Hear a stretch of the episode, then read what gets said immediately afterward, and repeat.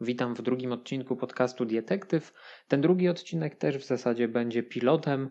Wrócę w nim do źródła powstania bloga Rozprawa Dietetyczna, czyli zajmę się dzisiaj artykułem z kolorowego czasopisma. Zapraszam.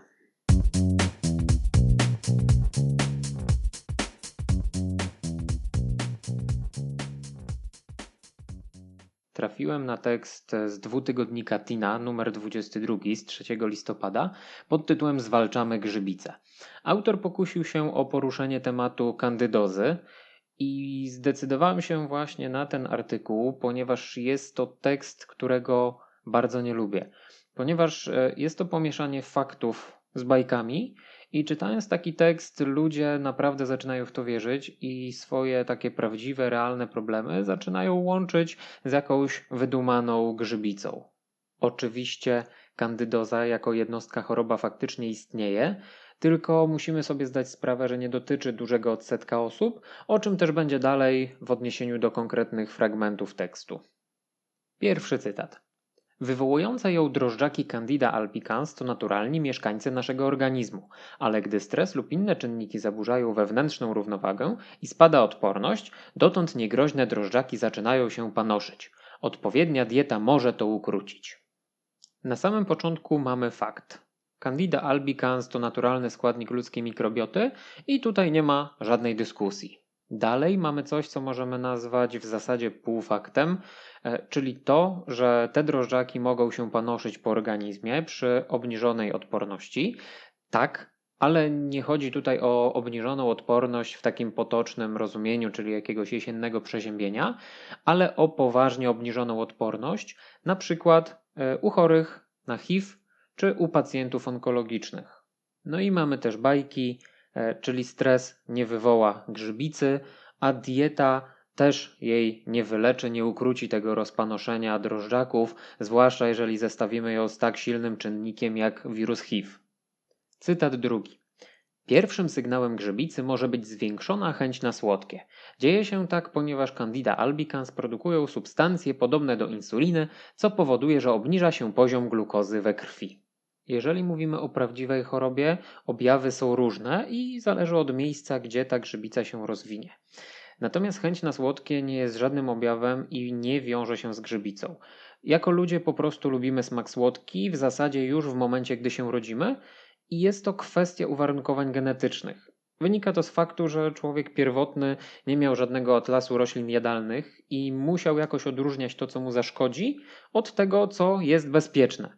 I to właśnie to, co mógł zjadać, było słodkie, a to, co było trujące, gorzkie. I stąd nasza chęć do spożywania y, słodkich potraw, taka predyspozycja do słodkiego smaku. I zwiększona chęć na słodkie, jako taka, może się wiązać z wieloma czynnikami, a najczęściej jest to po prostu źle zbilansowana dieta, gdzie mamy nieregularne posiłki. Możemy też podejść do sprawy logicznie. Autor sam zauważa, że Candida albicans to naturalni mieszkańcy naszego organizmu. I skoro tak, no to ta substancja, którą autor podaje, nie wiadomo jaka substancja, w zasadzie byłaby produkowana cały czas. Czyli ten moment zwiększonego zapotrzebowania, zwiększonej chęci na słodkie, w zasadzie pojawiałoby się cały czas. No i zwracam też uwagę na stwierdzenie substancje podobne do insuliny. To, że są podobne, w zasadzie nie znaczy nic. Muchomor sromotnikowy też jest podobny do czubajki kani, a działa zupełnie inaczej, gdy go zjemy. Także wśród substancji, które może produkować Candida albicans, nie znalazłem żadnej, która mogłaby działać, podkreślam, działać podobnie do insuliny. Cytat trzeci. Podstępne mikroorganizmy wytwarzają też związki hamujące układ odpornościowy, a także toksyny nasilające stany zapalne. Tym miejscu znowu mamy trochę faktów. Candida albicans może produkować związki, które ingerują w układ odpornościowy. Na przykład jest to gliotoksyna, która zaburza działanie neutrofilów i może produkować toksyny. Dlatego przy stwierdzonej kandydozie należy rozpocząć poważne leczenie odpowiednio dobranymi lekami. Cytat czwarty.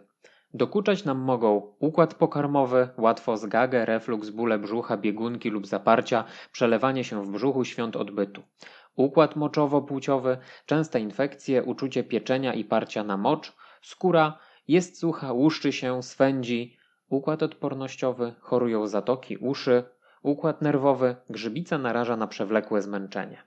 Jak słyszeliście i widzieliście, podana lista objawów jest bardzo niespecyficzna i może dotyczyć wielu problemów zdrowotnych, więc w pierwszej kolejności powinniśmy wykluczyć inne choroby, a nie od razu doszukiwać się u siebie grzybicy. I w tym momencie warto ponownie przypomnieć, że kandydoza dotyczy przede wszystkim poważnie chorych osób, więc e, raczej to one mogą podejrzewać u siebie grzybice, jeśli zaobserwują jakieś niepokojące objawy. I Tutaj konkretne e, miejsca rozwoju kandydozy wiążą się e, z konkretnymi chorobami, tak to zaobserwowano w badaniach. I na przykład kandydoza przewodu pokarmowego to często konsekwencja zakażenia wirusem HIV czy nowotworu. Kandydoza układu oddechowego również wiązana jest z chorobami nowotworowymi. Kandydoza układu moczowo-płciowego to jest to często transmisja drożdżaków z dolnego odcinka przewodu pokarmowego właśnie do układu moczowo-płciowego. Żeby mieć pewność, że jest to kandydoza, należy wykonać odpowiednie badania, np. posiew, badania serologiczne, badania obrazowe, badania histopatologiczne no i leczenie powinno być uzależnione od miejsca rozwoju kandydozy. No i w związku z tym mamy całą listę leków przeciwgrzybiczych, które po prostu w tabelce są powiązane z konkretnymi przypadkami i właśnie to jest leczenie kandydozy, grzybicy, a leczenie za pomocą diet jest to po prostu bójda, ale autor artykułu podał kilka produktów spożywczych, które podobno pomagają. Pierwszym jest olej kokosowy. Ten nierafinowany może bardzo pomóc przy grzybicy. Ma udowodnione działanie przeciwko Candida albicans. Można dodawać go na przykład jedną łyżeczkę dziennie do warzywnych koktajli, owsianki. I tu jest fakt, olej kokosowy może działać przeciwgrzybiczo, jednak badano to w odniesieniu do jamy ustnej, która była płukana ekstraktem z łuski orzecha kokosowego w różnych stężeniach, więc w zasadzie niewiele ma to wspólnego z olejem kokosowym. Możliwe, że sam olej kokosowy będzie pomocny przy grzybicy skóry, gdy zastosujemy go zewnętrznie, tylko że to już będzie pytanie do dermatologa lub kosmetologa. W kwestii dietetycznej nie polecałbym przesadzać z dodawaniem go do diety, ponieważ zawiera nasycone kwasy tłuszczowe, które z jednej strony mogą działać prozapalnie, z drugiej strony zwiększają poziom cholesterolu i przez to sprzyja chorobom sercowo-naczyniowym. Drugi produkt to kurkuma. Jest pełna antygrzybitczej kurkuminy. Aby wydobyć z niej to działanie, spożywaj ją z pieprzem w proporcji 8 do 2. Jedną łyżeczkę mieszanki zalej jedną szklanką gorącej wody i przykryj na 15-20 minut. Pij dwa razy dziennie po 100 ml. I też jest to częściowo fakt, kurkumina jako związek aktywny z kurkumy jest silnym antyoksydantem i stąd jej dobroczynne działanie. Ma także działanie przeciwgrzybicze, ale w badaniach wykorzystywano bardzo duże stężenia czystej kurkuminy, które są w zasadzie nie do osiągnięcia z przepisu, który jest podany w tym artykule. Trzeci produkt to świeże oregano. Dobroczynne składniki to fenole i karbniki, drożdżaki bardzo ich nie lubią. Do tego oregano ma działanie przeciwbiegunkowe, najlepiej zjadać świeże górne listki, garść w sałatce lub kaszy. Znowu trochę faktów.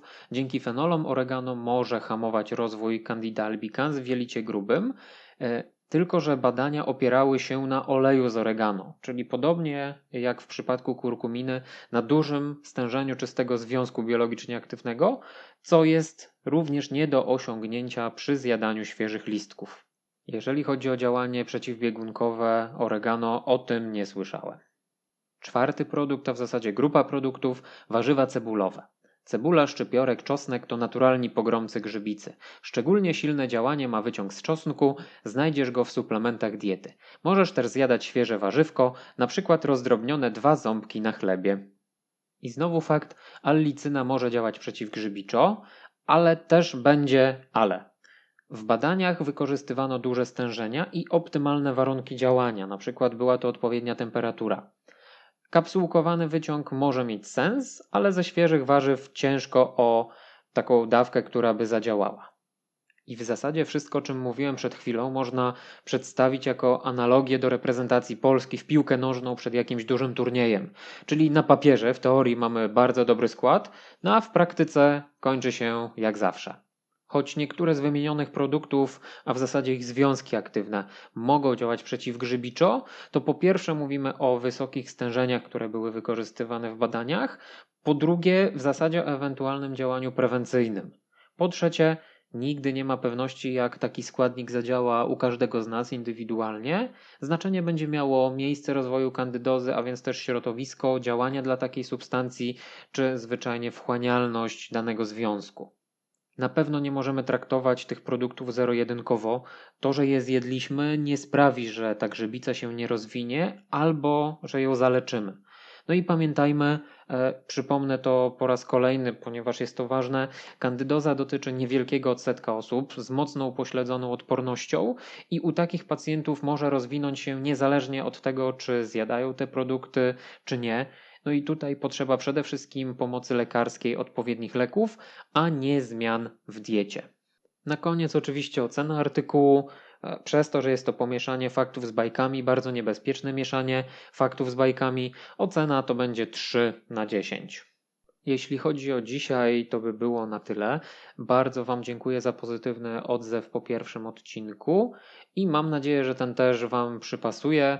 Będę wdzięczny za wszystkie subskrypcje, łapki w górę, udostępnianie. Do usłyszenia.